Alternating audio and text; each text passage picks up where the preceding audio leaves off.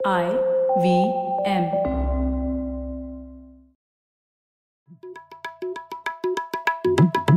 भाई हम हिंदुस्तानियों को बतियाना बड़ा पसंद है। बंगाली में अड्डा उड़िया में खोट्टी कन्नड़ा में हरटे और हिंदी में पुलियाबाजी। इस कला के लिए हमारी हर भाषा में एक शब्द है। हम तीनों तो अक्सर मिलकर पुलियाबाजी करते ही रहते हैं। तो हमने सोचा आपको भी इसमें शामिल कर लिया जाए। तो आइए प्रणय सौरभ और ख्याति के साथ करते हैं पुलियाबाजी। हेलो सौरभ कैसे हैं आप? एकदम बढ़िया प्रणय। तुम बताओ क्या थी? मैं भी ठीक हूँ।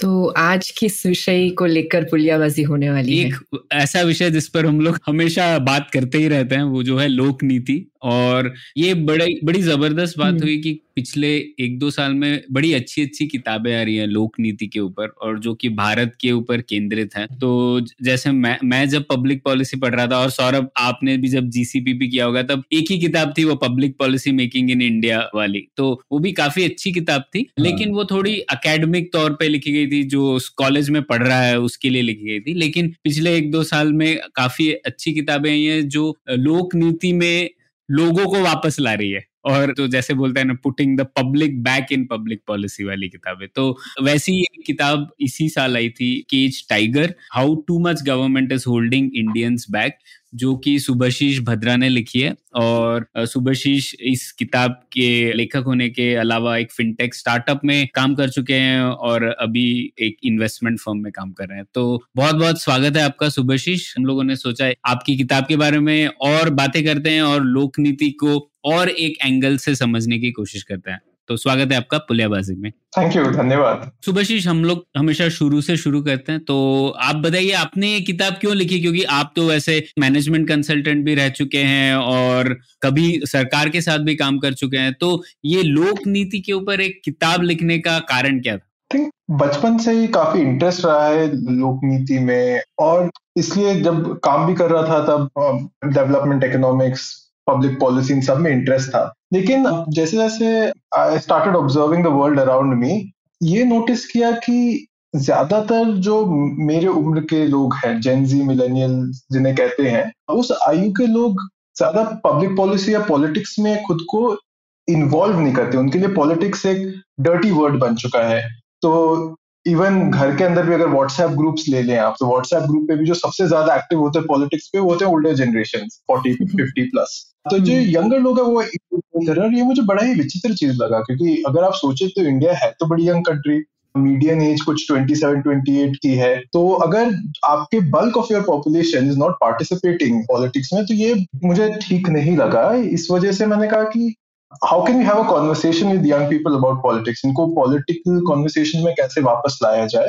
एंड दो चीज़ें मेरे दिमाग में आई। एक तो कि ये जो जनरेशन है इन्हें जो पॉलिटिक्स के साथ बहुत ही मतलब एक तरीके का अग्रेशन जो आता है जो पॉलिटिकल पार्टीज़ में लोग आइडियोलॉजीज में पोजिशन में चले जाते हैं वो उनको पसंद नहीं आती। और दूसरी बात ये कि जैसे आपने कहा कि लोकनीति पे जो काफ़ी सारी बुक्स लिखी गई हैं बहुत एकेडमिक लिखी गई थी। सो so, एक राइटिंग इट इन लैंग्वेज जो उनको समझ में आए जो कि यूजिंग पॉइंट्स जो उनको याद रहे या इंस्टेंसेस एपिसोड एग्जांपल्स तो ये दो चीज़ें मुझे करनी थी और इस वजह से ये जो बुक लिखी है मैंने, बहुत ही एक्सप्लिसिटली इस आइडिया से लिखी है कि can we get Gen Z and millennials back in the conversation on politics तो सिर्फ़ बुक लिखने का ये जो तरीका था वो नहीं था। बुक डिस्ट्रीब्यूट करने का तरीका भी मैंने काफ़ी सारे रील्स बनाए, बहुत ही इंस्टाग्राम फ़र्स्ट अप्रोच यूज़ किया इसको डिसमिनेट करने का। But that was the purpose of writing the book तो कैसा तुम्हारा एक्सपीरियंस रहा इसमें शुभाशीष? मतलब ये तो तुम्हारी इंटेंशन थी। रिस्पांस कैसा रहा? जेंजी लोगों ने इग्नोर मार दिया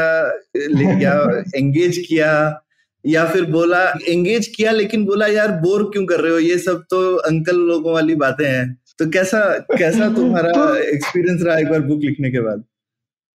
It's it's a very good question and I know कि प्रणय ने भी रिसेंटली बुक लिखी है उनकी एक और बुक आ रही है उनको तो ये पता ही होगा कि इंडिया में लो, लोगों से कुछ 500 600 700 रुपए खर्च करवाना एक बुक के ऊपर बहुत ही कठिन काम है तो हम्म। मतलब उस हिसाब से ऐसी जनरली बुक बेचना बहुत ही मुश्किल चीज़ होती है जहाँ पर इंडिया में बेस्ट सेलर भी कुछ हज़ारों कॉपीज बेचती है तो वो डिफ़िकल्ट तो था ही ये काम लेकिन आई थिंक जिन्होंने बुक पढ़ी, उनको ये बुक बहुत इजी लगी कि यू नो काफ़ी स्टोरीज यूज़ किए हैं एग्जाम्पल्स यूज़ किए हैं, ज़्यादा एकेडमिक वर्ड्स ने यूज़ किए हैं तो उनके लिए ये बुक पढ़ना काफ़ी सिंपल था।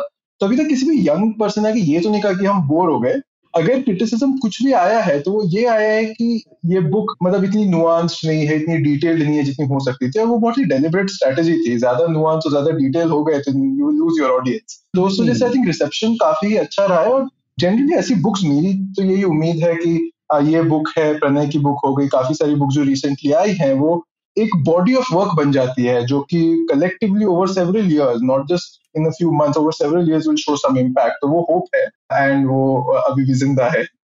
मुझे आपकी किताब में ना ये बहुत अच्छा लगा कि तो आपके एग्जाम्पल्स बहुत कॉम्प्रिहेंसिव है। पिछले 20 साल के तो जो थे, वो मुझे फमिलियर काफ़ी सारे लगे, उसके पहले की भी खूब सारे थे, और जो अभी जस्ट बीस साल का हुआ है। उन्हें वो पिछले बीस साल के सारे एग्जाम्पल्स नहीं पता होंगे क्योंकि वो अभी बड़ा हुआ है। तो आई थिंक अगर कोई बीस साल का इंसान पढ़ रहा है ना उसके लिए इसमें बहुत सारी चीज़ें हैं जो वो पहली बार शायद पढ़ेगा वो अपनी एक प्रकार की पॉइंट ऑफ़ व्यू बना सकता है। और आपने उसे बहुत ज़्यादा पॉलिटिकल एंगल नहीं दिया आपने मुद्दा क्या है वो मुद्दे को सेंटर में रख के लिखा है जो मुझे लगता है कि बहुत अच्छा है एक तरीके से। और दूसरा एक मुझे लगा कि आपकी में क्या प्रॉब्लम है?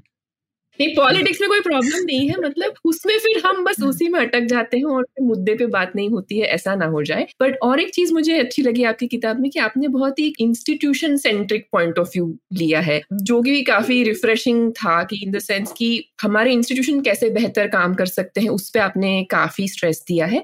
तो थोड़ा हमारी समझ के लिए बताइए ना कि आपके हिसाब से एक अच्छे इंस्टीट्यूशन के क्या मापदंड है और उस पे हमारे भारतीय संस्थान इंस्टीट्यूशन कैसे खड़े रहते हैं उस पर कैसे असेस कर सकते हैं उनको Again, thank you for the appreciation. I'm glad you enjoyed the book.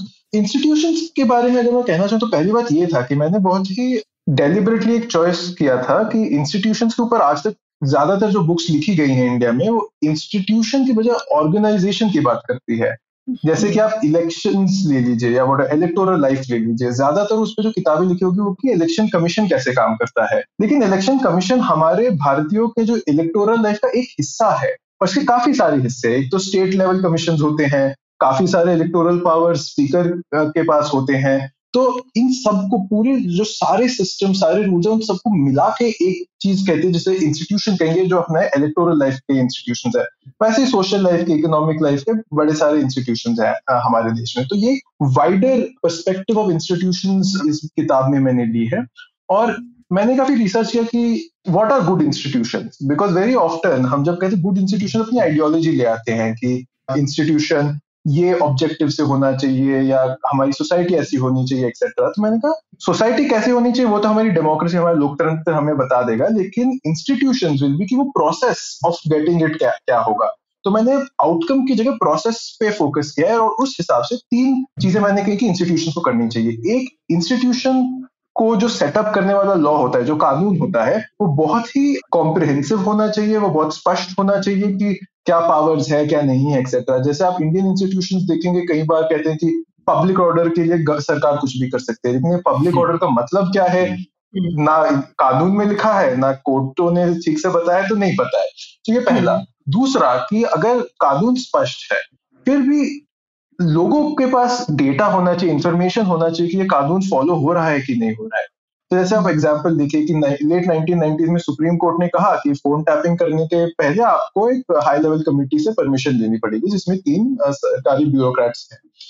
अब किसी को नहीं पता वो कमेटी कब मिलती है, कितने देर के लिए मिलती है, कितने एप्लीकेशन आते हैं तो हम जान भी नहीं सकते कि जो एक इंस्टीट्यूशन बना गया सर्वेलेंस का वो फॉलो हो रहा है कि नहीं हो रहा है। तो ये दूसरी बात हुई ट्रांसपेरेंसी तीसरी बात इंडिपेंडेंट अकाउंटेबिलिटी कि अगर मैं एक सरकार का एक भाग हुआ मैंने एक पॉलिसी निकाली तो कोई इंडिपेंडेंट भाग उसके ऊपर ओवरसाइट रखे कि वो ठीक से फॉलो हो रहा है कि नहीं। जैसे कि बुक बैन करने के लिए इंडिया में काफ़ी सारे कानून हैं। एक कानून ऐसा है जिसमें अगर आपका बुक उस कानून के हिसाब से बैन किया जाता है तो आप कोर्ट के पास भी नहीं जा सकते तो मतलब जज jury and execution is everything is the government तो ये ये जो इंडिपेंडेंस नहीं होता है that is the third problem ये तीन मैंने जो कहे प्रिंसिपल्स है of good institution and like most other things कहीं पर हम पास है इंडिया में कहीं पर फेल है it's a mixed picture and book इसी बारे में है कि डिफरेंट एरियाज़ में हाउ डू वी थिंक बहुत शानदार। तो सुभाषीष ये इंस्टीट्यूशंस के ऊपर हमारे पास बहुत सारे सवाल हैं और स्पेसिफिक uh, एरियाज़ वाले भी हैं लेकिन उनमें जाने से पहले थोड़ा एकदम आज़ादी के टाइम के ऊपर चले जाते हैं क्योंकि पाथ डिपेंडेंस बहुत महत्वपूर्ण होता है इस एरिया में। तो हम लोग समझना चाहते हैं कि आपकी किताब और हम लोग भी जो इस पॉडकास्ट में अक्सर कहते हैं कि भारतीय स्टेट जो है, राज्य है, वो सर्वभूत भी है और सर्व अनुपस्थित भी है। ओमनी प्रेजेंट और ओमनी एबसेंट दोनों है। जहाँ नहीं चाहिए, वहाँ बहुत बड़ा है और जहाँ चाहिए, वहाँ बहुत कम है। तो आपके अनुसार हम लोग ऐसा क्यों है? ये राज्य ऐसा बना, क्यों बना? ये राज्य ऐसा बना क्योंकि हमारे इंडिपेंडेंस के टाइम पे काफ़ी सारे सर्कमस्टांसेस थे। एक थे जो, जिनको मैं कहूँगा लॉस प्रिवेंशन की पार्टीशन हुआ था। बहुत including some of the British generals who living उन्होंने कहा था कि ये देश साथ नहीं रहने वाले, ये will get balkanise different parts में टूट जाएगा। तो ये काफ़ी सारे लीडर्स इंक्लूडिंग वल्लभ भाई पटेल, उनके उनके लिए ये बहुत इंपॉर्टेंट था। But equal importantly their leaders जो कि एक सेंट्रल गवर्नमेंट में ज़्यादा बिलीफ रखते थे, वो कहते कि सेंट्रल गवर्नमेंट बहुत सारे चीज़ों पे डिलीवर कर पाएगा। जैसे नेहरू जी चाहते थे कि सोशलिज्म हो, कि इमेंसिपेशन ऑफ़ द पुअर हो इंडस्ट्रियलाइजेशन कराना चाहते थे, जो कि उनको लगा कि मैं सेंट्रलाइज तरीके से करा सकता हूँ। वैसे ही बी आर अंबेडकर भी कास्ट के ऊपर अटैक करना चाहते थे। उनको उनको ये डर था कि अगर छोटे छोटे प्रांत हो गए या पंचायत लेवल हो गए these will become dens of casteism so both for positive and negative reason हमारे फ्रीडम फाइटर्स चाहते थे कि ज़्यादा सेंट्रली फेडरेटेड यूनिट हो और उस वजह से जो हमारा दिक्कत टू मच गवर्नमेंट जब मैंने कहा कई तरीके से एक टू मच सेंट्रल गवर्नमेंट कह सकते हैं क्योंकि हम्म। ज़्यादा ज़्यादा हमारे यहाँ पर बहुत फ़िज़िकल पावर पैसे और पावर ज़्यादा डिवॉल्व नहीं किए गए हैं प्रोविंसेस को लेकिन ये भी कह सकते हैं कि एक स्टेट को यूज़ करके वो सोसाइटी में चेंज लाना चाहते थे, इस वजह से उन्होंने काफ़ी एक्सपेंसिव स्टेट बनाया। लेकिन जैसे आपने कहा कि हमारे पास ना रिसोर्सेज थे, ना इतना मैन पावर था जो कि हम एक्चुअली उन सारे प्रोमिस को फुलफिल कर पाए। एंड विच इज़ वाई हम ऐसी एक प्रॉब्लम में है जहाँ की हम बहुत ही सिलेक्टिवली एक्सेसिव गवर्नमेंट में है। और ओवरऑल तो आई मीन जबकि मेरा एटलीस्ट इंप्रेशन तो ये था ऑब्वियसली बहुत सारी जगहों में ब्यूरोक्रेसी बहुत ज़्यादा लगती है जिसे हमको स्टाइफल कर रही है। लेकिन बाकी विकसित देशों से हम कंपेयर करें तो गवर्नमेंट का बजट और number of employees as proportion of population और जीडीपी दोनों में ही भारत बहुत पीछे है ना? बिल्कुल। और अगर मैं इस बुक को एक ज़्यादा डिस्क्रिप्टिव नाम दे पाता तो मैं कहता how too much unaccountable government holds Indians back लेकिन मुझे लगा वो बहुत ही टेक्निकल हो जाएगा एक बुक बुक के कवर पे। मैं बिल्कुल ये नहीं कह रहा हूँ कि एक्चुअली इंडिया में ज़्यादा टू मच गवर्नमेंट है क्योंकि अगर आप पुलिस देखें लॉयर्स देखें कोर्ट्स देखें कोई भी मेजर ले लीजिए इंडिया में टू मच गवर्नमेंट नहीं है। हमारे पास ना रिसोर्सेज है ना लोग है टू मच गवर्नमेंट करने के लिए। लेकिन हमारा एस्पिरेशन हमेशा टू मच गवर्नमेंट करने का होता है जो कि हम कहते हैं कि गवर्नमेंट ये भी देख लेगा वो भी देख लेगा। तो रास्ते पे आपके कूड़ा है कि नहीं वहाँ से लेकर कौन सी फ़िल्म निकलनी चाहिए वहाँ से लेकर कैसे रेगुलेट होने चाहिए बिज़नेस सब कुछ करना चाहती है हमारी सरकार और हम इंडियन सब कुछ चाहते हैं कि हमारी सरकार करे जब ऐसा होता है कि हम ज़्यादा गवर्नमेंट को फैला देते हैं तो किसी भी एक एरिया में गवर्नमेंट कम हो जाती है बिकॉज़ हमारे पास हम्म। इतनी रिसोर्सेज ही नहीं है तो मेरा यही बुक में सेंट्रल आर्ग्यूमेंट ये रहा है कि अगर हम चाहते हैं कि हमारी गवर्नमेंट एक्चुअली इफ़ेक्टिव हो एक्चुअली जो चीज़ें उन्हें करनी चाहिए अच्छा कोर्ट सिस्टम खड़ा करना चाहिए साफ़ सफ़ाई करनी चाहिए एक्सेट्रा जो भी पब्लिक फ़ंक्शन है एजुकेशन हेल्थ केयर एक्सेट्रा अगर हम चाहते हैं गवर्नमेंट वो अच्छे से करे then we need to get it out of area जहाँ उनको नहीं होना चाहिए। तो we should not have a censor board sitting and like watching all movies etcetera वही पैसा कहीं और खर्च कर दो तो बढ़िया रहेगा। तो जैसे ग्रैनविल ऑस्टिन ने कहा था ना, ये भारत का जो संविधान है, ये सिर्फ़ राजनीतिक क्रांति नहीं लाना चाहता, पर सामाजिक क्रांति भी लाना चाहता है। और यही सोशल रेवोल्यूशन की जो शुरुआत हुई, वो शुरुआत तो बहुत बढ़िया थी और शायद ज़रूरी भी थी, बहुत ज़रूरी थी तब, क्योंकि हमारे भारत में इतनी सारे डिफरेंसेस थी और ऐसी प्रथाएँ थी जिससे, जिसके बलबूते पे एक देश तो नहीं बन सकता था। तो वो शुरुआत अच्छी रही, लेकिन क्या हम लोग इस तरीके से सोचे कि वो सामाजिक क्रांति का फेस था, वो अब थोड़ा बंद कम हो गया है, या फिर उसे अब राज्य को सामाजिक क्रांति नहीं करनी चाहिए, जो उसके दायित्व हैं, जो उसकी ज़िम्मेदारी है, उसे निभाना चाहिए अब। तो ये फ्रेज को आप कैसे देखते हैं? क्योंकि जैसे हम लोग, अरविंद सुब्रमण्यम ने भी एक फ्रेज दिया है प्रिकोशियस डेमोक्रेसी देवेश कपूर ने भी इसके ऊपर लिखा है कि किस तरीके से हम लोग पब्लिक मतलब पब्लिक सर्विसेज़ की डिमांड कम रहती है, लेकिन फिर भी हम लोग राज्य से चाहते हैं कि वो हमारे लिए पर्सनली या हमारी कम्युनिटी के लिए एक ना एक कुछ चीज़ दे दे। लेकिन पब्लिक गुड्स जिसे हम लोग क्लासिकली कहते हैं, उसकी डिमांड कम होती है। तो इन सब चीज़ों के बारे में आप क्या सोचते हैं? तो इसके बारे में ये सोचता हूँ कि हमारे सामाजिक क्रांति का जो काम है, वो खत्म नहीं हुआ है, वो बदल गया है। और वो बदलाव जो है अलग अलग प्रांतों में अलग अलग स्टेजेस पे है। अभी अभी मैंने ये बुक पढ़ी थी South versus North R S Neelakantan की आई थिंक उसमें उन्होंने काफ़ी अच्छे से कहा है कि at the time of independence हमारे स्टेट्स काफ़ी सिमिलर लेवल के थे, लेकिन तब से लेके आज तक different states have different pace आज जो प्रायोरिटी एक यूपी और बिहार में होनी चाहिए, आप एजुकेशन ले लीजिए। वहाँ पर जैसे एनरोलमेंट रेट्स कम है तो जो प्रायोरिटीज यूपी और बिहार की होगी एजुकेशन में लेकर, वो तमिलनाडु और केरला की नहीं होने वाली है। तो प्रॉब्लम मुझे ये नहीं लगता है कि गवर्नमेंट जो उनकी सामाजिक क्रांति का काम खत्म हो गया है, लेकिन वो अब स्टेट लेवल पे होने वाली है, ना कि सेंट्रल लेवल पे।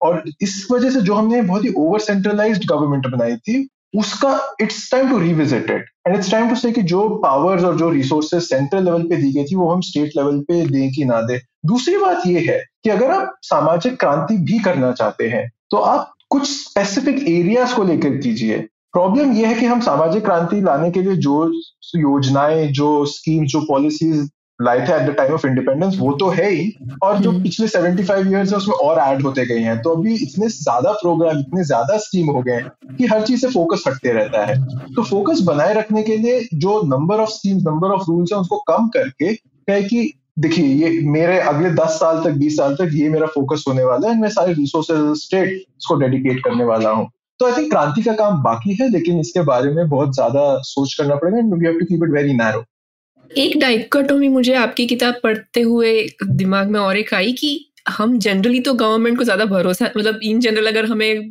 बोलना हो तो सब लोग गवर्नमेंट या स्टेट के अगेंस्ट बोलने के लिए रेडी रहते हैं।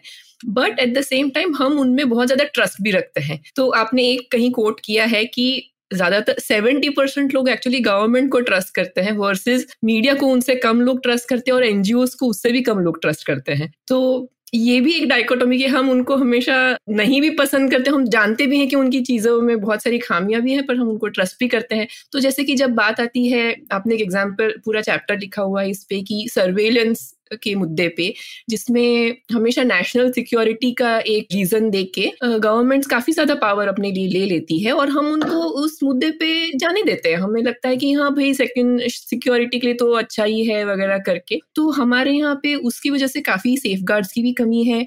तो थोड़ा सा इसके बारे में बताइए कि किस प्रकार के सेफ़ होने चाहिए, जैसे कि दूसरे देशों में किस प्रकार की सिस्टम्स होती है। हमारे यहाँ पे नहीं है तो उसके क्या परिणाम है हमारे यहाँ पे? तो आई थिंक ये जो सर्वेलेंस का इशू है, ये बड़े कॉम्प्लेक्स इश्यू बड़ा ही पेचीदा इश्यू है, क्योंकि हम सब जानते हैं, हम जैसे नेबरहुड में रहते हैं इंडिया के कई सारे दुश्मन नेबरहुड में है टेररिज्म भी होता है इंटरनल प्रॉब्लम्स इतने सारे हैं। तो उस वजह से ये सर्वेलेंस एंड नेशनल सिक्योरिटी बहुत ही महत्वपूर्ण चीज़ बन जाती है लोगों के लिए, और मैं इसको समझता हूँ, क्योंकि मेरे पिताजी तो थे मिलिट्री में थे। और जब भी ये नेशनल सिक्योरिटी का झंडा कोई उठाता है, तब काफ़ी लोग चुप हो जाते हैं साइलेंस इज़ देम बिकॉज़ उनको लगता है कि वो कुछ भी कहेंगे तो इट विल कंस्ट्रूड समथिंग कि मतलब कुछ देश के खिलाफ बोल रहे हैं। लेकिन आई थिंक ऐसी चीज़ों में, ऐसी पेचीदा मुश्किल कॉन्वर्सेशन के लिए ही अच्छे इंस्टीट्यूशन ज़रूरी होते हैं। क्योंकि अच्छे इंस्टीट्यूशन दो कंपीटिंग इंटरेस्ट लेते हैं। यहाँ पर सर्वेलेंस का एक इंटरेस्ट और एक फंडामेंटल राइट टू प्राइवेसी है। ये दोनों को कैसे बैलेंस किया जाए is what institution will show us so मैंने मतलब काफ़ी सारा लिखा है बुक में इसके बारे में लेकिन मैं तीन चीज़ें कहूँगा जो कि आई थिंक करनी चाहिए फ्रॉम अ सर्वेलेंस परस्पेक्टिव पहली बात कि अगर आप सोचे कि क्या आपको ठीक रहेगा कि अगर पुलिस किसी कभी भी आपके घर के अंदर आके रेड कर दे? नहीं क्योंकि no civilised society tolerates that including India you need a warrant before you can enter my home उसी तरीके से अगर आप मेरी फ़िज़िकल प्राइवेसी के लिए आपको वारंट चाहिए होता है तो मेरी डिजिटल प्राइवेसी के लिए भी आपको वारंट होना चाहिए। जिसकी वजह से मैं कह रहा हूँ कि before any surveillance request is approved और इम्प्लीमेंटेड एक कोर्ट से वारंट आना चाहिए। कि जहाँ पर पुलिस आके एक्सप्लेन करेगी कि ये रीजन है कि हमें इस इंसान पे सर्वेलेंस लगाने के फ़ोन टैप्स करने एक्सेट्रा सेकेंड काफ़ी बार लोग कहते हैं, नहीं but that is not practical India में इतने हादसे होते हैं कभी कभी इमरजेंसी में रिस्पॉन्ड करना है तो उस केस में हम कैसे करेंगे? तो ठीक है इमरजेंसी पावर्स भी आप ले लीजिए, लेकिन जैसे कि किसी को अरेस्ट करते समय भी अगर आप उन्हें अरेस्ट करते हैं तो विद इन सम टाइम उनको एक मैजिस्ट्रेट के सामने प्रेजेंट करना पड़ता है। वैसे ही आप किसी पे सर्वेलेंस कर लीजिए लेकिन within twenty four to thirty six hours कहिए कि आपको फिर कोर्ट पे जाके एक वारंट लाना होगा अगर कोर्ट ने मना कर दिया तो आपको सारी रिकॉर्डिंग्स डिलीट करनी होगी। तो post surveillance approval become the second thing third and most importantly जो हम नेशनल सिक्योरिटी के नाम पे हर चीज़ को अप्रूव कर देते हैं उसको थोड़ा क्वेश्चन करते हैं। कि अगर मान लीजिए साल में सौ सर्वेलेंस रिक्वेस्ट अप्रूव किए गए हैं, उन सौ सर्वेलेंस रिक्वेस्ट में से कितने एक कोर्ट में जाके एविडेंस बने हैं? वो परसेंटेज क्या है? अगर हम कहेंगे वो percentage eighty percent I am sure सारे भारतीय कहेंगे हाँ ठीक है, अगर eighty percent of them are being used in courts then it is okay then my surveillance system is working fine लेकिन अगर सिर्फ़ पाँच परसेंट या दो परसेंट यूज़ किए जाते हैं तो फिर भारतीयों को यह हक होना चाहिए जानने का और पूछने का कि फिर बाकी जो 98 99 उनका क्या हो रहा है so I think these three things which is pre surveillance warrants emergency situation में पोस्ट सर्वेलेंस अप्रूवल एंड ये समरी स्टेटिस्टिक्स जो है ये देशवासियों के सामने प्रेजेंट होनी चाहिए जिससे कि हम be able to find a better balance between surveillance and privacy और उस डेटा का क्या होता है? उस केस के बियॉन्ड केस आया चला गया पर एक बार आपने सर्विलेंस से डेटा कलेक्ट कर लिया ये तो कोई नहीं कहता कि उसको मिटाना ज़रूरी है या उसको कैसे रखना है।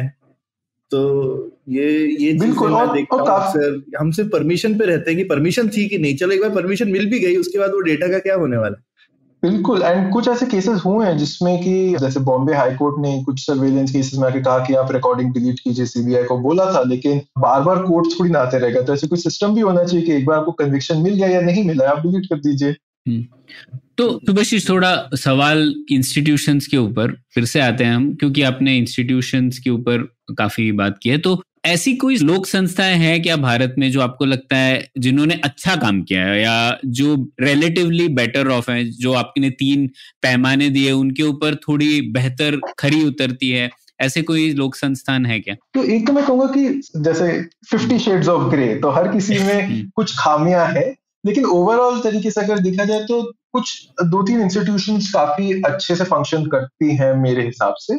पहली बात है इलेक्शन कमीशन जो कि एज एन इंस्टीट्यूशन खुद को काफ़ी प्रोटेक्ट कर पाई है लेकिन मोर इम्पोर्टेंटली वो एक लोगों से डायरेक्ट कनेक्शन बना पाई है जिसकी वजह से उनके जो रूल्स होते हैं रेगुलेशन होते हैं लोग बहुत उनको मानते हैं बहुत फॉलो करते हैं। प्रेशर सा बना रहता है पॉलिटिशियंस पे कि इलेक्शन कमीशन ने अगर आपको आ, कुछ बोला है तो फिर बड़ी चीज़ है। तो I think election commission important also because it's a constitutional body तो वहाँ पर संविधान से उनके पावर्स आती हैं ना कि किसी लॉ ऑफ़ पार्लियामेंट से। उनका जो appointment of chief election commission है उसमें उसमें एक बाई पार्टिसनशिप टाइप की होती है। देर इज़ uh, उनका रिमूवल बहुत मुश्किल होता है। आपको टू थर्ड्स मेजोरिटी चाहिए होती है पार्लियामेंट में रिमूव करने के लिए। सो so, काफ़ी सारे सेफ़ बनाए गए हैं बट ऑल्सो काफ़ी सारे सेफ़ नहीं है जो कि आज रिसेंटली न्यूज़ में रहा है कि जैसे इलेक्शन कमीशन पे भी शायद इन्फ्लुएंस हो रहा हो एक्सेट्रा दूसरा जो इंस्टीट्यूशन या ऑर्गेनाइजेशन है, जो आई थिंक इंडिया में काफ़ी अच्छा काम किया है, वो है अपनी मिलिट्री जो कि अगर आप सोचे तो मिलिट्री में इतने ज़्यादा रूल्स बेस्ड सेफ़ नहीं है। अगर चाहे तो आप अगर चीफ ऑफ़ आर्मी स्टाफ बनाना चाहते हैं, कहीं भी ये नहीं लिखा कि सीनियर मोस्ट होने चाहिए। लेकिन ज़्यादातर सरकारों ने सीनियर मोस्ट आर्मी जनरल को ही चीफ ऑफ़ आर्मी स्टाफ बनाया है, जो कि अगेन दिखाता है कि ये काफ़ी सारे जो प्रोटेक्शन ऑफ़ इंस्टीट्यूशन होता है, वो एक अनरिटन रूल्स होते हैं सोसाइटी के, और वो अनरिटन रूल्स बहुत इंपॉर्टेंट हो जाते हैं इंस्टीट्यूशन की ऑटोनॉमी को सेफ़ करने के लिए। ऊपर से ये आई थिंक वाइल रिसेंटली कुछ एक्यूजेशन आए हैं कि क्या आर्मी में ज़्यादा पॉलिटिसाइजेशन हो रहा है कि नहीं, उन सब मुझे नहीं पता कि हो रहा है कि नहीं हो रहा है, लेकिन ये मैं ज़रूर कहूँगा कि as compare to other institution army has been relatively insulated उन्होंने अपने आप को पॉलिटिक्स में एंगेज नहीं किया है सोल्जर्स हैव द डिसिप्लिन की पॉलिटिकल इश्यूज़ पे कमेंट नहीं करना etcetera so I think that becomes a second institution जो कि काफ़ी अच्छे से काम किया है। हाँ। आई थिंक अगर हम अपने पड़ोसी देश की कंपैरिजन में जो आर्मी को कंपेयर करें तो ऐसा भी हो सकता है वाला एक सिचुएशन है बट हम वहाँ तो एटलीस्ट उस लेवल तक जाने से तो बच गए हैं ऐसा हम हाँ, कह सकते हाँ, हैं बिल्कुल। नहीं और ऐसे भी कोई संस्थान है क्या जो आपको लगता है हम मिस कर रहे हैं? और हमारी हमारे लोकतंत्र में होने चाहिए थे पर है नहीं। जैसा हम लोगों ने एक एपिसोड किया था कुछ महीनों पहले जब हम लोगों ने इसी विषय पर चर्चा की थी और तीन ऐसे संस्थान जो हम लोगों ने बात करी, और ये मतलब स्पेसिफिक एरियाज़ की बात नहीं कर रहे हैं वैसे तो हम लोग बोल सकते हैं एजुकेशन में भी कुछ चाहिए हेल्थ में भी कुछ चाहिए, लेकिन हम लोग मेटा इंस्टीट्यूशन की बात कर रहे थे। और तीन चीज़ जो हम लोगों ने सोची, वो एक जैसे कांग्रेशनल रिसर्च सर्विस जैसी कोई बॉडी जो सरकार चलाए। अभी पीआरएस वो काम करे लेकिन पीआरएस फिर भी एक छोटी संस्था है ना, लेकिन जो सरकार के अंदर रहे और एक कैपेसिटी बने अच्छी रिसर्च करने की विद इन द गवर्नमेंट एक वो संस्थान थी। दूसरी हम लोगों ने बात की थी, कोई ऐसी संस्थान जो आपके तीसरे पॉइंट पर आती है, जो कि फ़िज़िकल अकाउंटेबिलिटी रख पाए। जो फ़िज़िकल काउंसिल के बारे में फाइनेंस कमीशन वगैरह ने भी बात की है, वो। और तीसरी संस्था थी जो कि हमारे इतने जैसे बात की, केंद्र और राज्य सरकारों के बीच में एक कोऑर्डिनेशन एजेंसी हो। अभी जो इंटर स्टेट काउंसिल है वगैरह, वो सब तो काम नहीं कर रहा है। तो ये तीन हम लोगों ने आइडेंटिफाई की थी जो शायद मेटा इंस्टीट्यूशन है, जो हर एरिया में बेहतर पॉलिसी ला पाएँगे अगर ये इंस्टीट्यूशन हो। तो आपने कुछ सोचा है क्या? आपको क्या लगता है ये तीन ठीक है या और कोई ऐसे संस्थान है जो भारत का लोकतंत्र बिल्कुल मिस कर रहा है बुरी तरीके से पहले मैं ये कहूँगा कि नए इंस्टीट्यूशन नए संस्थान खड़े करने की जगह हमें जो एग्जिस्टिंग इंस्टीट्यूशन है उनको थोड़ा करीब से देखते हैं और कहते हैं कि वो अपना काम कर रहे हैं कि नहीं कर रहे हैं और अगर मैं वो वाला लेंस यूज़ करूँ तो इंडिया में मेरे हिसाब से जो सबसे बड़ी मिसिंग संस्थान है वो है पार्लियामेंट अच्छा।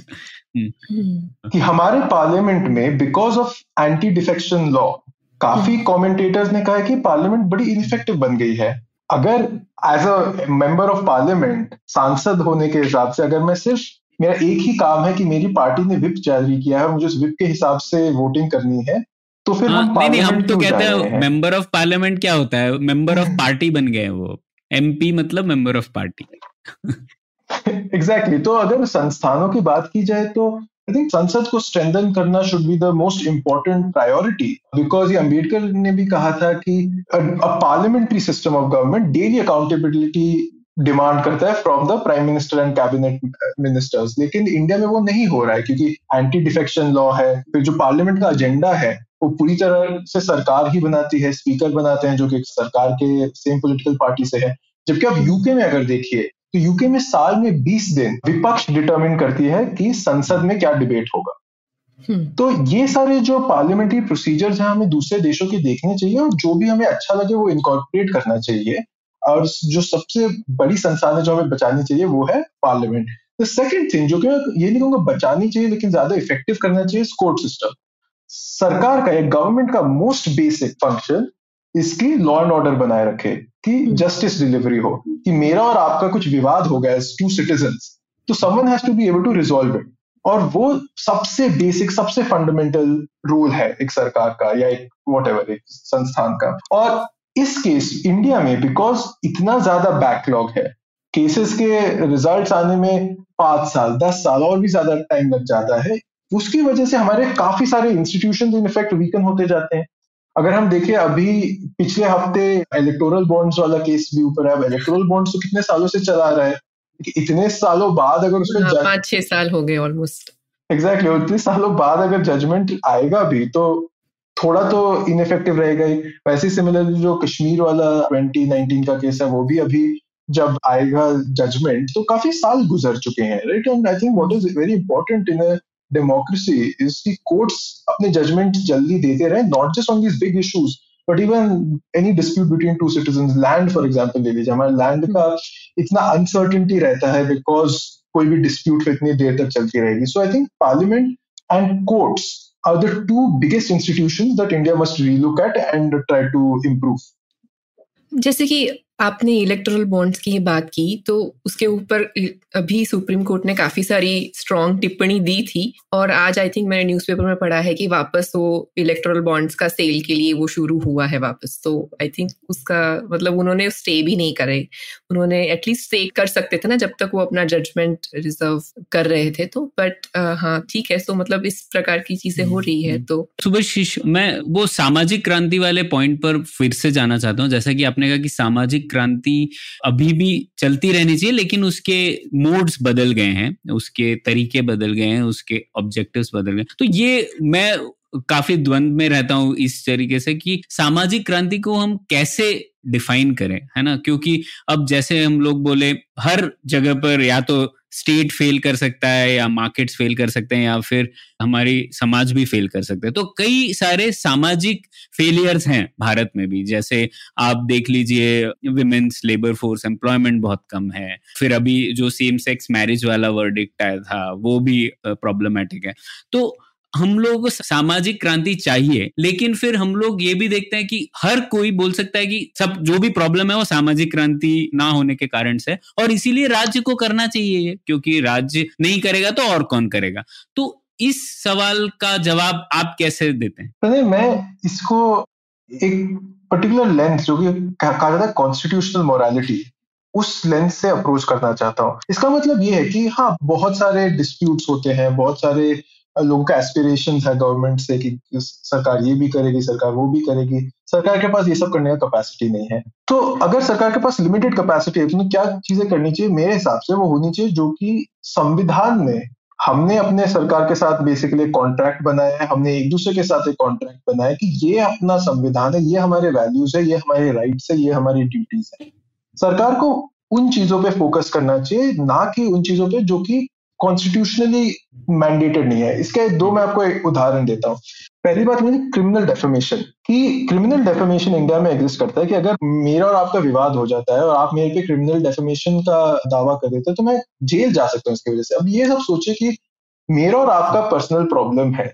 इसमें स्टेट कैपेसिटी की यूज़ की जाती है? जेल में क्यों डाला जाता है? वैसे भी हमारे जेल ओवरक्राउडेड है। जेल में अगर मैं गया तो मैं टैक्स पेयर मनी मुझे सब्सिडाइज कर रहा है। क्यों? मतलब ये ये involvement of the government in a dispute between two people I don't think होना चाहिए। दूसरी बात ये अराउंड मोरालिटी एंड सेंसरशिप तो आ, मैंने बुक में भी इसके बारे में लिखा है। आपको याद होगा 20 साल पहले केस हुआ था कि रिचर्ड गियर इंडिया आए थे। उन्होंने एक इवेंट पे शिल्पा शेट्टी को किस कर दिया था। और फिर ये केस 20 साल तक चला। कोर्ट्स में चला मीडिया में चला इतना सारा रिसोर्सेस कोर्ट का टाइम गया इस पे पुलिस का टाइम गया इस पे।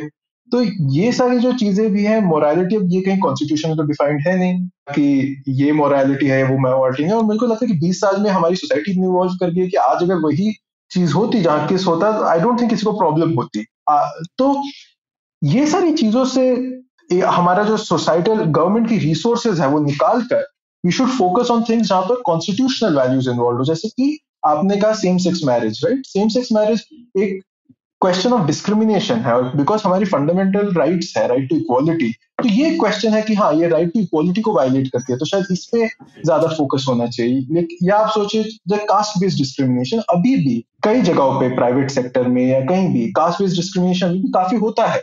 हमारे एजुकेशन इंस्टीट्यूशन में भी कास्ट बेस्ड डिस्क्रिमिनेशन काफ़ी होता है।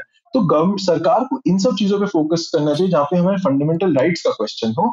अच्छा सा कोर्ट सिस्टम बनाइए कोर्ट सिस्टम को डिस्प्यूट रिजोल्व करने दीजिए and the government doesn't need to be involve तो शिवाशीष आपने ये एग्ज़ाम्पल भी जो दिया मोरालिटी का खासकर तो ये हमारे यहाँ पे तो ऑब्वियसली सरकार हर चीज़ में घुसी रहती है ना? मतलब उनको बताना है भाई कि हम, क्योंकि एक तरह से सरकार रेवोल्यूशनरी भी है और सोसाइटी की वैल्यूज़ को अपहोल्ड करने की चौकीदारी भी कर रही है है ना? दोनों चीज़ें हैं सरकार के हाथ में। तो ये, लेकिन ये ऐसा क्यों है? मतलब ये हिंदुस्तानी पब्लिक जो है, हमारी सोसाइटी सरकार के हाथ में ऐसा दंड क्यों देती है, जिसको वो फिर हमारे ऊपर ही चलाती है? हाँ एक चीज़ जो मैंने बुक में लिखी है और एक चीज़ जो कि मैं पिछले छह महीने बुक रिलीज़ होने के बाद मैंने इसके बारे में ज़्यादा सोचा है। बुक में जो लिखा है, वो ये है कि अगर आप हमारी सोसाइटी का स्ट्रक्चर देखें, वो बहुत ही फैमिली बेस्ड होता है कम्युनिटी बेस्ड होता है। हमारे लाइफ में कौन सा डिग्री करना चाहिए, किससे शादी करनी चाहिए, क्या खाना चाहिए, क्या पहनना चाहिए इन सब में हमारे पेरेंट्स का फैमिली का एल्डर्स का बहुत ज़्यादा रोल रहता है। सिमिलरली फैमिली के बाहर एक मतलब कम्युनिटी बनती है मतलब आप मान लीजिए कम्युनिटी के मुखिया होते हैं, वैसे ही आई थिंक बिकॉज़ ऑफ़ वो जो अपना फैमिली एंड सोशल स्ट्रक्चर है, एक तरीके से हम एक पूरे देश को कहते हैं कि देशवासी, भाई, बहन एक फैमिली है इंडियन फैमिली और उस फैमिली के मुखिया है सरकार। तो हमें बचपन से ही सिखाया गया है कि आप फैमिली के एल्डर्स की बात सुनिए, और इस वजह से हम काफ़ी टॉलरेट करते हैं कि गवर्नमेंट हमें कहती है कि आप ऐसे बिहेव कीजिए या वैसे बिहेव कीजिए, हम उसको बहुत सीरियसली लेते हैं कम्युनिटी वेर एज एंड मैं नहीं कह रहा हूँ कि ये सही है कि गलत है, लेकिन वेस्ट में बहुत ही इंडिविजुअलिस्टिक अप्रोच होता है। वहाँ लोग अपने पेरेंट्स के खिलाफ बगावत करते हैं कि नहीं, आप मुझे नहीं बोल सकते कि मुझे ऐसे जीना चाहिए, वैसे जीना चाहिए, और वही बगावत वो अपने सरकार के प्रति भी लाते हैं। कि सरकार कुछ भी करे, मैं सरकार, मैं वहाँ पर जाके, वहाँ पर जैसे प्रोटेस्ट भी होते हैं, जो लैंग्वेज जो भाषा वो लोग यूज़ करते हैं अपने प्रेसिडेंट के लिए, वो हम सोच भी नहीं सकते इंडिया में, अपने प्रेसिडेंट और प्राइम मिनिस्टर्स के लिए। तो एक तो आई थिंक ये कल्चरल चीज़ होती है, जहाँ पर हम इसको टॉलरेट करते हैं एनकरेज भी करते हैं। लेकिन दूसरी आई थिंक मोर इम्पोर्टेंट चीज़ ये है कि हम in India to some extent हमारे जो एक दूसरे के साथ बॉन्ड्स हैं, वो काफ़ी वीक हो गए। हमारे एक दूसरे के साथ जो एक्सपेक्टेशंस हैं वो वीक हो गए हैं। अगर जैसे यहाँ पर मेरे घर के आसपास मैंने नोटिस किया कुछ लोग फुटपाथ पे पार्किंग कर देते हैं और मेरा नेचुरल रिएक्शन ये नहीं होता कि चलो मैं इनसे बोलता हूँ कि आप ऐसा क्यों करते हैं मत कीजिए एक्सेट्रा ये सही बात नहीं है। मैं सोचता हूँ नहीं सरकार को आके गाड़ी ले जानी चाहिए। तो हर चीज़ में बिकॉज़ मेरे में ये सिस्टम नहीं है कि मैं जाके अपने को सिटीजन से बात कर पाऊँ। को सिटीजन को citizen doesn't feel the pressure from citizen उनको नहीं लगता कि अच्छा आसपास के पड़ोसी मुझे बोल सकते हैं कि गाड़ी मत पार्क उनको लगता है सिर्फ़ सरकार आके मुझे बोल सकती है। So because our social bonds are so weak therefore हम हर चीज़ पे चाहते हैं कि सरकार आके हमें क्लास मॉनिटर की तरह बिहेव करे वरना हम बड़े बदमाश देशवासी और हम बिहेव बिल्कुल नहीं करेंगे। सो आई थिंक ये दो रीजन है जिसकी वजह से सरकार हर चीज़ में घुसी रहती है, जहाँ की नहीं होना चाहिए बिकॉज़ हर चीज़ में घुस जाते हैं तो फिर उनके पास कैपेसिटी नहीं रहती कि बाकी का काम ठीक से करें।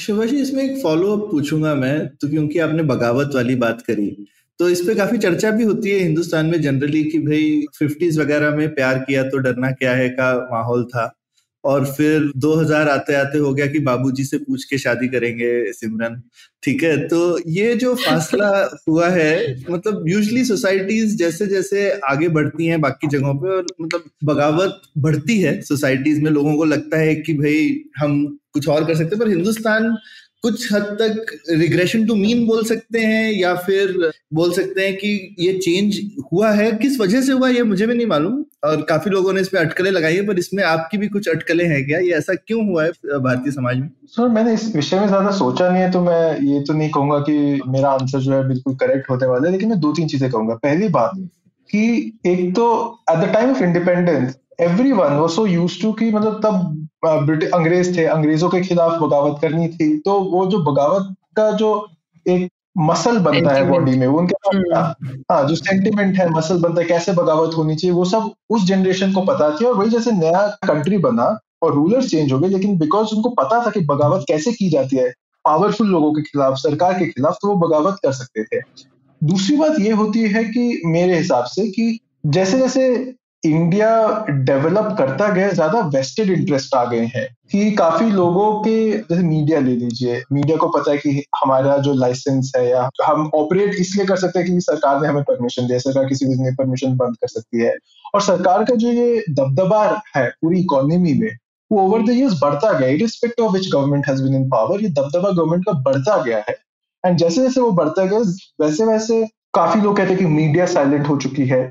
काफ़ी लोग कहते हैं इंडस्ट्रियलिस्ट साइलेंट हो चुके हैं। काफ़ी लोग कहेंगे नॉन प्रॉफिट एनजीओ सेक्टर भी साइलेंट हो गया है। तो आई थिंक ये इंडिया में होता है, लेकिन मैं अग्री नहीं करता हूँ कि वो बगावत का सिलसिला अभी कम होता जा रहा है। मैं ये कहूँगा कि दुनिया भर में देखा गया कि जैसे इकोनॉमिक डेवलपमेंट होता है तो उसी के साथ सोशल लिबर्टीज भी इंक्रीज करती हैं जनरली और जैसे जैसे हमारा स्टेट्स हमारे सिटीजन ज़्यादा एजुकेटेड होते जाए, मुझे लगता है कि थिंग्स विल इम्प्रूव जैसे आप देखेंगे इंडिया के सबसे most educated states Tamil Nadu and Kerala every they have a tradition कि हर पाँच साल में वो गवर्नमेंट बदलते हैं। क्यों? क्योंकि वहाँ के सिटीजन हमेशा डिससेटिस्फाइड रहते हैं गवर्नमेंट से। एंड आई थिंक एजुकेशन का वो एक क्वांटिटेटिव रिसर्च भी किया गया क्रॉस कंट्री कि जैसे जैसे लोग ज़्यादा एजुकेट होते हैं वो ज़्यादा क्वेश्चन पूछते हैं अपने गवर्नमेंट से। तो मेरे पास आई फील होप कि जो क्वेश्चनिंग माइंडसेट है वो ज़रूर वापस आएगा। इसमें मैं एक बस काउंटर फैक्ट डाल दूँगा कि आई मीन एटलीस्ट लेकिन तमिलनाडु हिंदुस्तान का नंबर वन स्टेट है जिसमें सेम कास्ट मैरिज होती है। कंपैरेटिवली जो हम कभी कभी सोचते हैं नॉर्थ के स्टेट गरीब हैं, ये हैं, वो है, वहाँ पे इंटरकास्ट मैरिजेस तमिलनाडु से ज़्यादा है। तो एक सोसाइटी में कंजर्वेटिज्म और मे बी पॉलिटिकल समझ की इसको उठा पटक करनी चाहिए, दोनों में फ़र्क है। और एजुकेशन ज़रूरी नहीं है कि आपको हमेशा लिबरल ही बनाए। एजुकेशन आप हर तरह से यूज़ कर सकते हैं। और आपको समझ देती है टूल्स देती है हर तरफ़ जाने की सोसाइटी में। ज़रूरी नहीं है कि वो एक ही तरफ़ लेके जाए सोसाइटी को।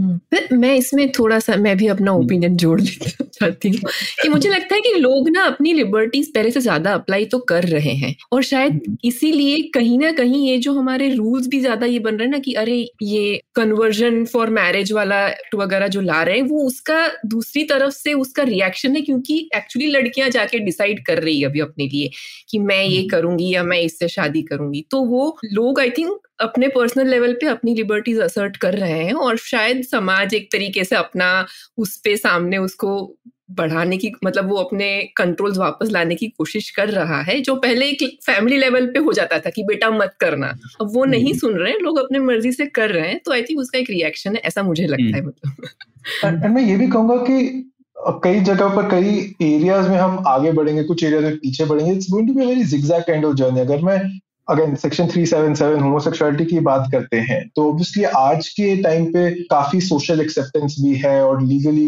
ज़्यादा इश्यूज़ मतलब नहीं रही है इस कम्युनिटी को, लेकिन इनका भी अगर हम जर्नी देखें, पिछले 20 साल में इंडिया की जो जर्नी रही है, दिल्ली हाईकोर्ट ने डीक्रिमिनलाइज किया, फिर सुप्रीम कोर्ट ने फिर से क्रिमिनलाइज कर दिया सोसाइटल एक्सेप्टेंस भी धीरे धीरे आया है तो काफ़ी जगहों पर हम प्रोग्रेस करेंगे, काफ़ी जगहों पर हम रिग्रेस करेंगे और I think the whole point is कि it's a generation long journey कि यू नो कोशिश जारी रखनी पड़ेगी ये हम्म। आपने अच्छी बात बोली कि तो- जैसे सरकार को हम लोग परिवार के मुखिया की तरह देखते हैं और उस वजह से मैं अक्सर सोचता हूँ एक सवाल नहीं है लेकिन बस एक कमेंट है और आप सब लोगों के विचार भी जानना चाहूँगा कि क्योंकि हम लोग सरकार को एक मुखिया की तरफ़ देखते हैं तो हम लोग ज़्यादातर सरकार से सिर्फ़ एक लॉ या एक पॉलिसी की मांग नहीं करते, हम लोग एक प्रोग्राम की मांग करते हैं। तो जैसे कि हम लोग बात करते हैं कास्ट डिस्क्रिमिनेशन की, शायद हर कोई एक्सेप्ट करता है कि ऐसी प्रथा नहीं होनी चाहिए हमारी सोसाइटी में और सरकार को इसके ऊपर कुछ करना चाहिए, ये शायद सब लोग मानते हैं। लेकिन सरकार का जो सोल्यूशन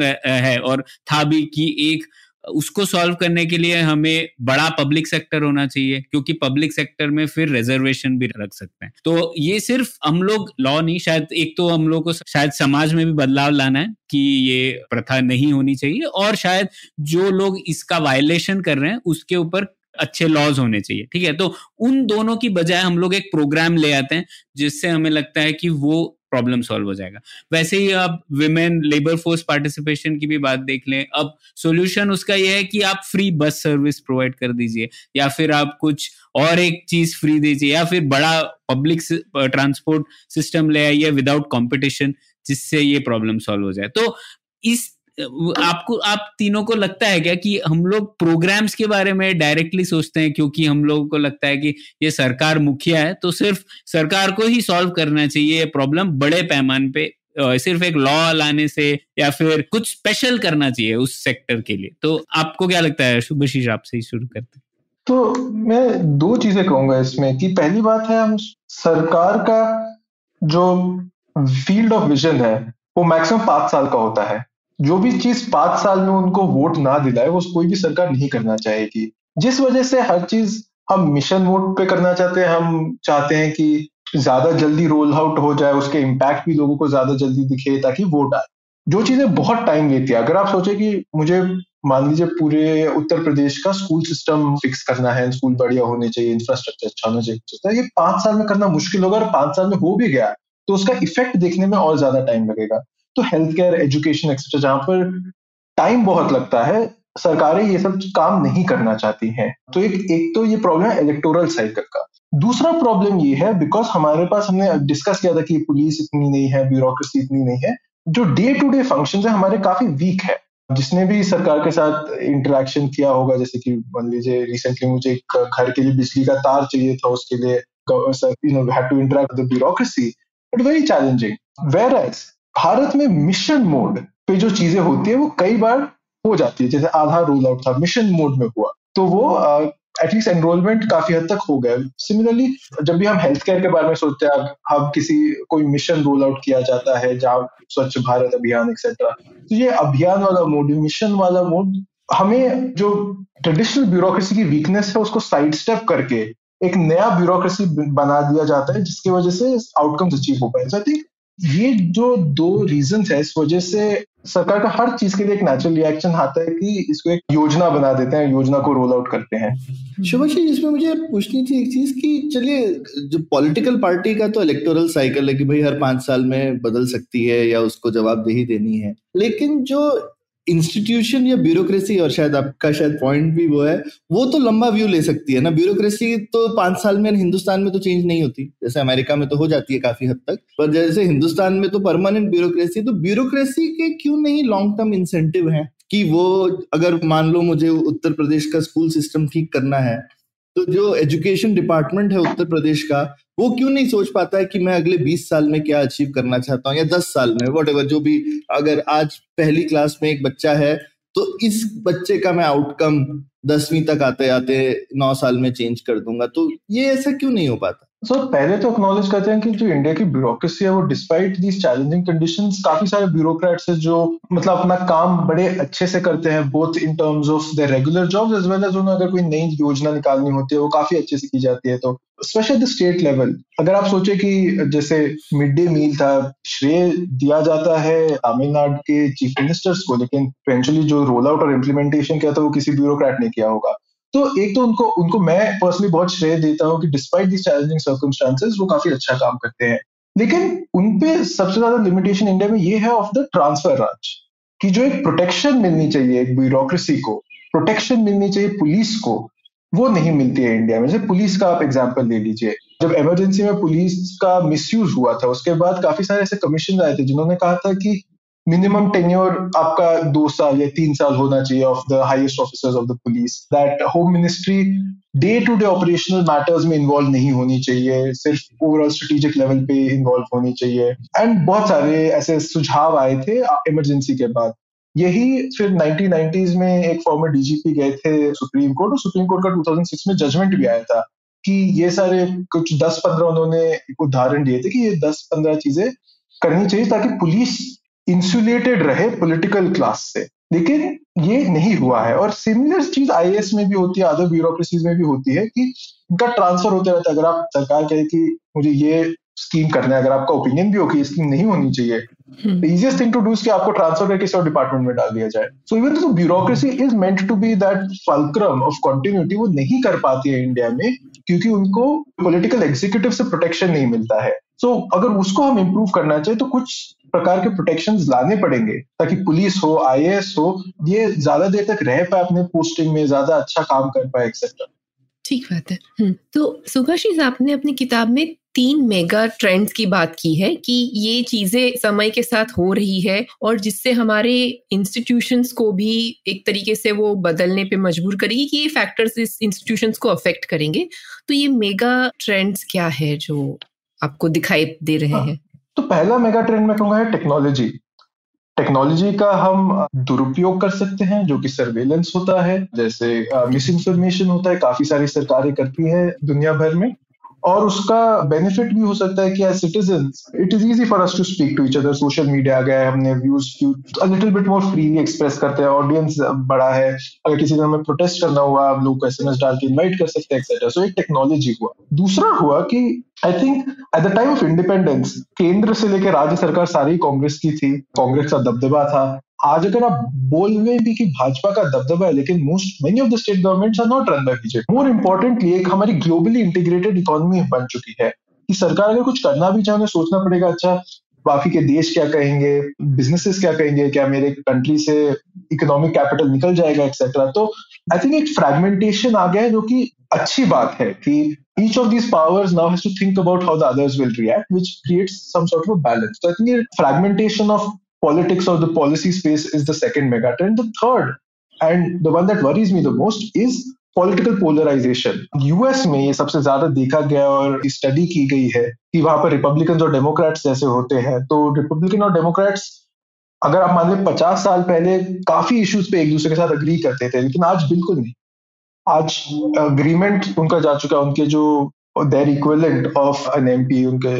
वो एक दूसरे के साथ मिलजुल के वोट बिल्कुल नहीं करते, एकदम सेपरेशन हो गया है। और सिर्फ़ ये पॉलिटिकल क्लास में नहीं हुआ even at an individual level the percentage of people जो कहते हैं कि दूसरी पार्टी का जो सपोर्टर है, वो एक देश का नागरिक नहीं, देश का दुश्मन है, वो परसेंटेज बहुत बढ़ चुका है। इंडिया में पॉलिटिकल पोलराइजेशन को इतना स्टडी नहीं किया गया है, लेकिन आई एम श्योर कि हम सब ये एक्सपीरियंस करते हैं कि ये बढ़ चुका है इंडिया में काफ़ी, कि ऐसे कलरफुल शब्दों का प्रयोग किया जाता है, भक्त कहा जाता है और सिक्युलर कहा जाता है तो एंटी नेशनल एक शब्द बन चुका है। तो ये शब्दों का जो प्रयोग है ये हार्वर्ड के प्रोफेसर ने कहा था कुछ स्टडी किया था कि अगर आप ऐसे शब्दों का प्रयोग करते हैं, आप डेमोक्रेसी को खतरे में लाते हैं। तो आई थिंक ये जो पॉलिटिकल पोलराइजेशन का मुद्दा है, वो काफ़ी इंपॉर्टेंट है और इंडिया में इतना ज़्यादा रिसर्च अभी तक इसके बारे में हुआ नहीं है, जो कि हमें करना चाहिए बिकॉज़ इंस्टीट्यूशन को ये काफ़ी इट्स ऑलमोस्ट लाइक टर्माइट्स कि इंस्टीट्यूशंस को अंदर से खोखला कर देती है अगर इसको कंट्रोल ना किया जाए। इसमें खैर हिंदुस्तान एक मामले में अच्छा है ना शुभाशीष? यहाँ पे तो एक पॉलिटिशियन आज एक पार्टी में कल दूसरी फिर तीसरी फिर वापस एक में आ जाता है। तो आदान प्रदान बहुत अच्छा है क्या कहते हैं पोलराइजेशन में तो ये चीज़ बड़ा मुश्किल है करना। हिंदुस्तान में आवागमन लगा रहता है लोगों का एक दूसरे की पार्टी में भी मतलब सिर्फ़ विचारों को तो छोड़िए। पर सुभाषीष शायद मैं मैं पूरी कन्विंस नहीं हूँ, ऐसे नहीं कहूँगी मैं पूरी तरह डिसअग्री करती हूँ, लेकिन ये फ्रेगमेंटेशन वाले जो आपने कहा है ना, मुझे लगता है कि but I am not very sure कि ये फ्रेगमेंटेशन ही है कि, क्योंकि बहुत सारी चीज़ों में सेंट्रलाइजेशन भी बढ़ा है एक तरीके से। तो फ्रेगमेंटेशन होने के बावजूद जो सेंट्रलाइजिंग पावर इतना ज़्यादा है कि ये जो फ्रेगमेंट है, वो भी शायद कितना इफेक्टिवली काउंटर कर पा रहे हैं इस सेंट्रलाइजेशन को, ये मेरा एक फॉलो क्वेश्चन है, शायद अगर आपने इस पे सोचा हो तो। इसमें मैं एक और ऐड कर सकता हूँ चीज़ शुभाशीष अगर आपने उस एंगल से देखा है कि टेक्नोलॉजी एक ट्रेंड है जो कि सेंट्रलाइजेशन को हेल्प करती है। तो जैसे जैसे टेक्नोलॉजी बढ़ती जा रही है डिजिटल तो और डिजिटल टेक्नोलॉजी क्योंकि कॉन्स्टिट्यूशन के टाइम पर नहीं थी, जैसे पुलिस का एकदम क्लियर सेपरेशन है तो वो स्टेट गवर्नमेंट्स के हाथ में ही है। लेकिन जैसे जैसे फाइनेंशियल सिस्टम्स डिजिटल होते जा रहे हैं और बाकी चीज़ें भी डिजिटल ज़्यादा होती जा रही हैं तो केंद्र सरकार के पास दो बड़े हथियार आ गए हैं। एक तो जनरल डिजिटल और वो फाइनेंशियल टूल्स भी यूज़ कर पाती है क्योंकि वो फाइनेंस इंडस्ट्री पूरी डिजिटाइज हो गई है। तो आप किसी के भी पीछे उसकी मनी ट्रेल को लेकर के सेंट्रल गवर्नमेंट जा सकती है और उसके पास में जो एक स्टेट गवर्नमेंट वाला एक प्रोटेक्शन होता था ना, कि भैया लोकल आपके थाने का सब इंस्पेक्टर ही आपको कुछ कर सकता है। वो वाला चीज़ एक तरह से एकदम से खत्म हो गया है इस ट्रेंड की वजह से। ये आई थिंक दोनों बड़े इंटरेस्टिंग क्वेश्चन और अभी हम थोड़ा डिटेल्स में जाना शुरू करेंगे, जो कि मुझे काफ़ी पसंद है। फ्रेगमेंटेशन की जैसे हम अगर बात करें तो आप बिल्कुल सही कह रहे थे एक सेंट्रलाइजिंग टेंडेंसी रही है। जैसे अगर आप जीएसटी भी मान लीजिए एज अ लॉ वो काफ़ी सेंट्रलाइजेशन कर देती in terms of physical revenue लेकिन there is also demand at the state level have become a lot more specific जैसे पुराने जमाने में सरकार राज्य में भी कांग्रेस की थी केंद्र में भी कांग्रेस की थी तो कोई नेगोशिएशन नहीं होता था।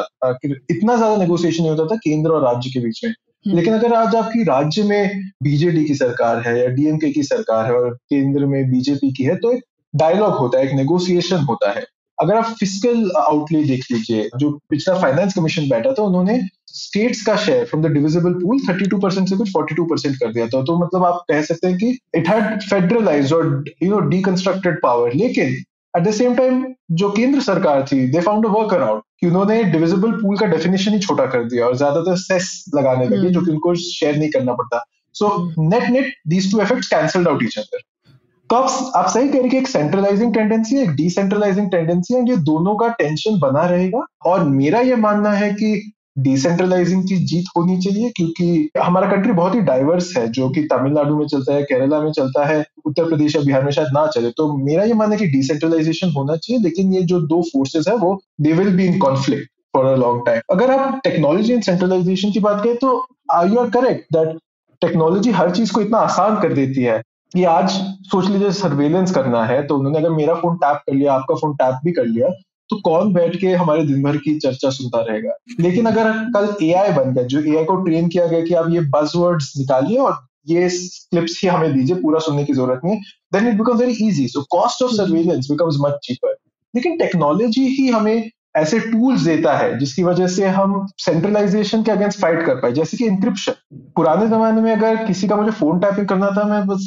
लाइन से कनेक्ट करके फ़ोन टैप कर सकता था, बड़ा आसान था। लेकिन आज अगर मुझे किसी का व्हाट्सएप डिक्रिप्ट करना हुआ तो गवर्नमेंट के पास डायरेक्ट टूल्स नहीं है। पेगासस जैसे टूल्स अवेलेबल है मार्केट में जो कि यूज़ किए जा सकते हैं। हम्म। लेकिन जनरली जो इंक्रिप्शन है सिक्योरिटी साइबर सिक्योरिटी एक्सेट्रा ये ट्रेंड है जो कि सेंट्रलाइजेशन को प्रिवेंट करेगी दूसरी बात ये है कि अगर आप हांगकांग के प्रोटेस्ट देखिए हांगकांग के प्रोटेस्ट में लोगों को लगा था कि हाँ चाइनीज़ सरकार है ऑब्वियसली इनके पास बहुत सारी सर्वेलेंस टेक्नोलॉजी है। लेकिन उसी के साथ साथ लोगों को और भी टूल्स मिले थे जिसके फॉर एग्जांपल वो बिना इंटरनेट के एक दूसरे को मैसेज कर पा रहे थे by developing peer to peer network तो ऐसे जैसे जैसे टेक्नोलॉजी चीज़ों को सेंट्रलाइज करती जाएगी वैसे ही कुछ ऐसे इंजीनियर्स होंगे टेक्नोलॉजिस्ट होंगे जो कि दूसरे तरीके से इसको इम्पैक्ट करेंगे। तो इसी वजह से जब मैंने ये मेगा ट्रेंड वाला चैप्टर लिखा है मैंने ये कहा कि ये मेगा ट्रेंड हमें किस डायरेक्शन में ले जाएँगे हमें नहीं पता है। ठीक बराबर। ये open question mega trends open question ये हो रहा है पर ठीक है। आगे क्या होगा हमें पता नहीं और आगे कैसे होगा ये एक्चुअली डिटरमिन होगा depending on how we as society ask this question तो अगर आज हम पूछे कि सेंट्रलाइजेशन होना चाहिए कि नहीं होना चाहिए अगर हम एक दूसरे से बात करें हम अपने सरकार को रिप्रेजेंटेशन भेजे एक्सेट्रा तो फिर शायद ये किसी अच्छे डायरेक्शन में जाएगा वरना ये ओपन क्वेश्चन मार्क्स है। बिल्कुल। वैसे सुभाषीष, आपकी किताब में एक सेडिशन मतलब राजद्रोह के ऊपर भी एक चैप्टर था और आपने काफ़ी केसेस दिए हैं किस तरीके से सरकार उस लॉ का दुरुपयोग करती है। तो उसके ऊपर ही आप बताइए ना, पहले तो वो कैसे बाल गंगाधर तिलक पर लगाया गया था वो, और फिर वो सेडिशन लॉ हम लोग कंटिन्यू कर रहे थे। और अब सरकार कह रही है कि उन्होंने तो हटा दिया है राजद्रोह लॉ लेकिन मेरे हिसाब से तो नहीं हटाया, लेकिन आप क्या कहते हैं सेडिशन के ऊपर? और उससे हमें क्या पता पड़ता है भारत के राज्य के बारे में, उस लॉ के ज़रिए? तो सेडिशन दो तीन चीज़ें कहूँगा। पहली बार जब बाल गंगाधर तिलक के ऊपर सेडिशन का केस हुआ था इंडिया में जो सेडिशन लॉ था और यूके का जो सेडिशन लॉ उस टाइम का था बहुत ही डिफरेंट यूके में सेडिशन आपको सिर्फ़ दो साल की सजा हो सकती थी। इंडिया में तिलक को छह साल की सजा हुई थी। और काफ़ी सारे डिफरेंसेस थे। तो एक तो हमें जो सेडिशन लॉ मिला था वो पहले ही यूके का बहुत ही वर्स वर्जन मिला था। क्योंकि ऑब्वियसली हम उनके लिए सिटीजन हम्म। नहीं थे। हम उनके लिए सब्जेक्ट्स फनी थिंग है कि हमने वही चीज़ फिर इंडिपेंडेंट इंडिया में भी वही सेडिशन लॉ अडॉप्ट कर लिया और काफ़ी in many ways it became worse over time जबकि तिलक को अरेस्ट करने के लिए आपको वारंट चाहिए था। कन्हैया कुमार को अरेस्ट करने के लिए वारंट की ज़रूरत नहीं थी बिकॉज़ 1970s में सेडिशन का जो लॉ था उसमें इट वाज मेन उसके जो वारंट का रिक्वायरमेंट था वो हटा दिया गया था। सो so, ये हुई दूसरी बात कि in many way sedition law one might argue has become worse third जैसे कि आप भी पहले हिंट कर रहे थे कि उस लॉ को भी हम सेडिशन नहीं कहते लेकिन वो किसी दूसरे तरीके से हमारे लॉ बुक में अभी भी है।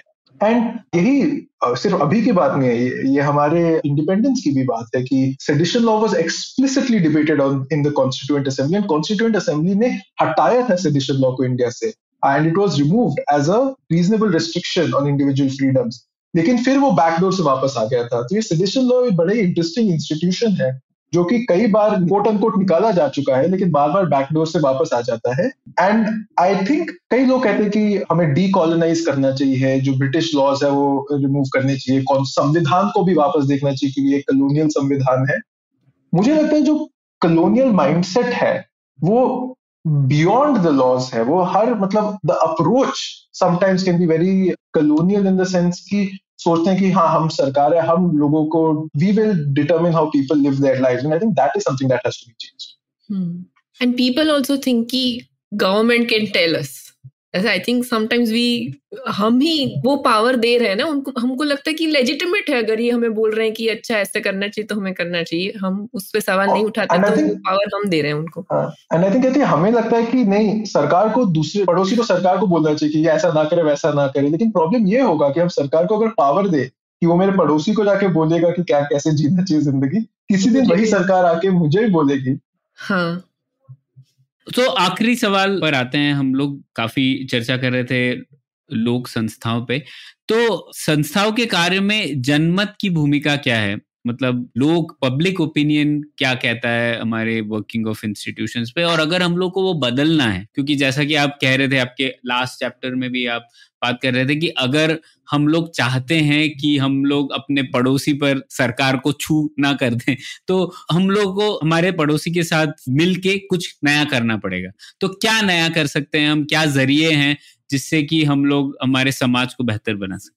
तो मैं ये कहूँगा कि इंस्टीट्यूशंस जो हमने पहला सवाल पूछा था, उसी पहला विषय उठाया था, उसी में अगर बात करें, मैंने कहा था इंस्टीट्यूशंस होते हैं रूल्स लॉज नियम, कानून एक्सेट्रा लेकिन ये वो होते हैं फॉर्मल इंस्टीट्यूशंस दूसरी चीज़ होती है इनफॉर्मल इंस्टीट्यूशंस वो होते हैं वैल्यूज़ की किन चीज़ों में हम एज ए सोसाइटी बिलीव करते हैं, क्या हम इक्वालिटी में बिलीव करते हैं कि नहीं, हम फ्री स्पीच में बिलीव करते हैं कि नहीं, क्योंकि यहाँ पर काफ़ी डिफरेंस होता है, जैसे एक इंडियन का कंसेप्शन ऑफ़ फ्री स्पीच एक अमेरिकन से बहुत डिफरेंट होगा तो ये होते हैं इनफॉर्मल इंस्टीट्यूशन मेरा यह मानना है कि फॉर्मल इंस्टीट्यूशंस को आप जितना भी बदलिए जब तक ये इनफॉर्मल इंस्टीट्यूशंस नहीं बदलते हैं तब तक चेंज नहीं आता है या चेंज सस्टेनेबल नहीं रहता है। हम आज आज अगर हो सकता है सुप्रीम कोर्ट कह भी देती कि समलैंगिक कपल्स शादी कर सकते हैं लेकिन अगर सोसाइटी उसे एक्सेप्ट नहीं करेगी तो वो एक्चुअली फुल्ली इंप्लीमेंट नहीं होगा। हमने पहले भी देखा था जैसे सबरीमला का जो केस हुआ था उसमें सुप्रीम कोर्ट ने तो कहा कि विमेन कैन एंटर लेकिन नहीं कर पाए थे क्योंकि एक सोसाइटल कंसेंसस मिसिंग था। तो इस वजह से I think building that societal consensus is extremely important वो करने के लिए I think few things are important पहली बात कि हमें खुद को एजुकेट करना पड़ेगा on some of these issues that we care about मेरा बुक एक प्रयास था वो करने के लिए कि लोग के लिए कुछ एक्सेसिबल मटेरियल हो, लेकिन people should read a lot मुझे जैसे कि प्रण कहा, इस इशू पे आप बहुत सारी बुक्स लिखी गई तो खुद को एजुकेट कीजिए. दूसरी and most importantly express yourself हमारे पास बहुत सारे सोशल मीडिया है डिफरेंट फॉर्म्स ऑफ़ मीडिया है। दोस्तों के साथ हम इनफॉर्मली ऑफलाइन भी बातें करते हैं। We have to talk about these issues देखा गया है जेंजी और मिलेनियल्स में कि वाइल इनकी पॉलिटिकल अवेयरनेस एंड कॉन्शियसनेस बहुत हाई है, लेकिन ये एक्सप्रेस नहीं करते हैं खुद को क्योंकि उनको थोड़ा सा डर लगा रहता है। तो वो डर के आगे जाके लोगों को एक्सप्रेस करना पड़ेगा अपने आप को।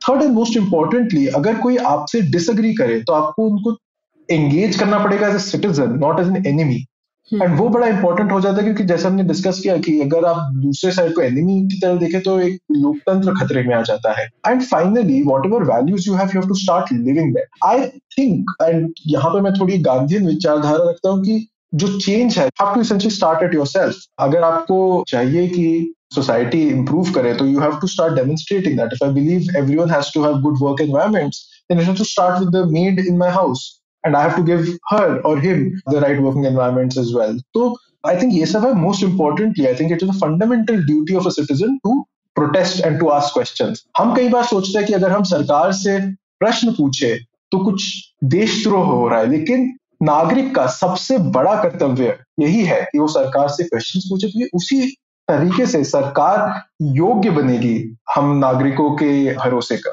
ये बहुत ही इंस्पायरिंग मोमेंट है शुभाशीष ये आज की पुलियाबाजी खत्म करने का।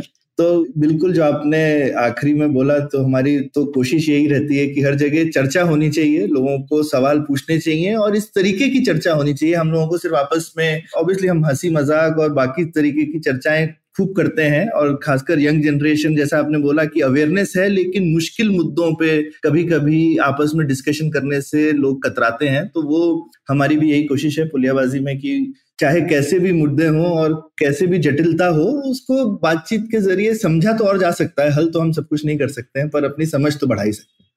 तो इस समझ को आगे और ले जाने के लिए आज आपका बहुत बहुत धन्यवाद। हमारे श्रोताओं से भी हमारी गुजारिश है, आपको कुछ सवाल आते हैं दिमाग में या आपको कुछ शिकायत है या आपको कुछ टिप्पणी करनी है तो ज़रूर हमको बताइए। सोशल मीडिया पे चाहे ईमेल पे हम लोग हर जगह हैं। इंस्टाग्राम एक्स ट्विटर फेसबुक वगैरह। और सुबशीष की किताब ज़रूर पढ़िए बहुत ही ज़बरदस्त किताब है और हर इंसान को पढ़ने से आपको कई चीज़ें पता पड़ेंगी भारतीय राज्य के बारे में और हम जैसे हैं वैसे क्यों हैं? वो उसका डायग्नोसिस बहुत अच्छा है तो ज़रूर पढ़िएगा इसे।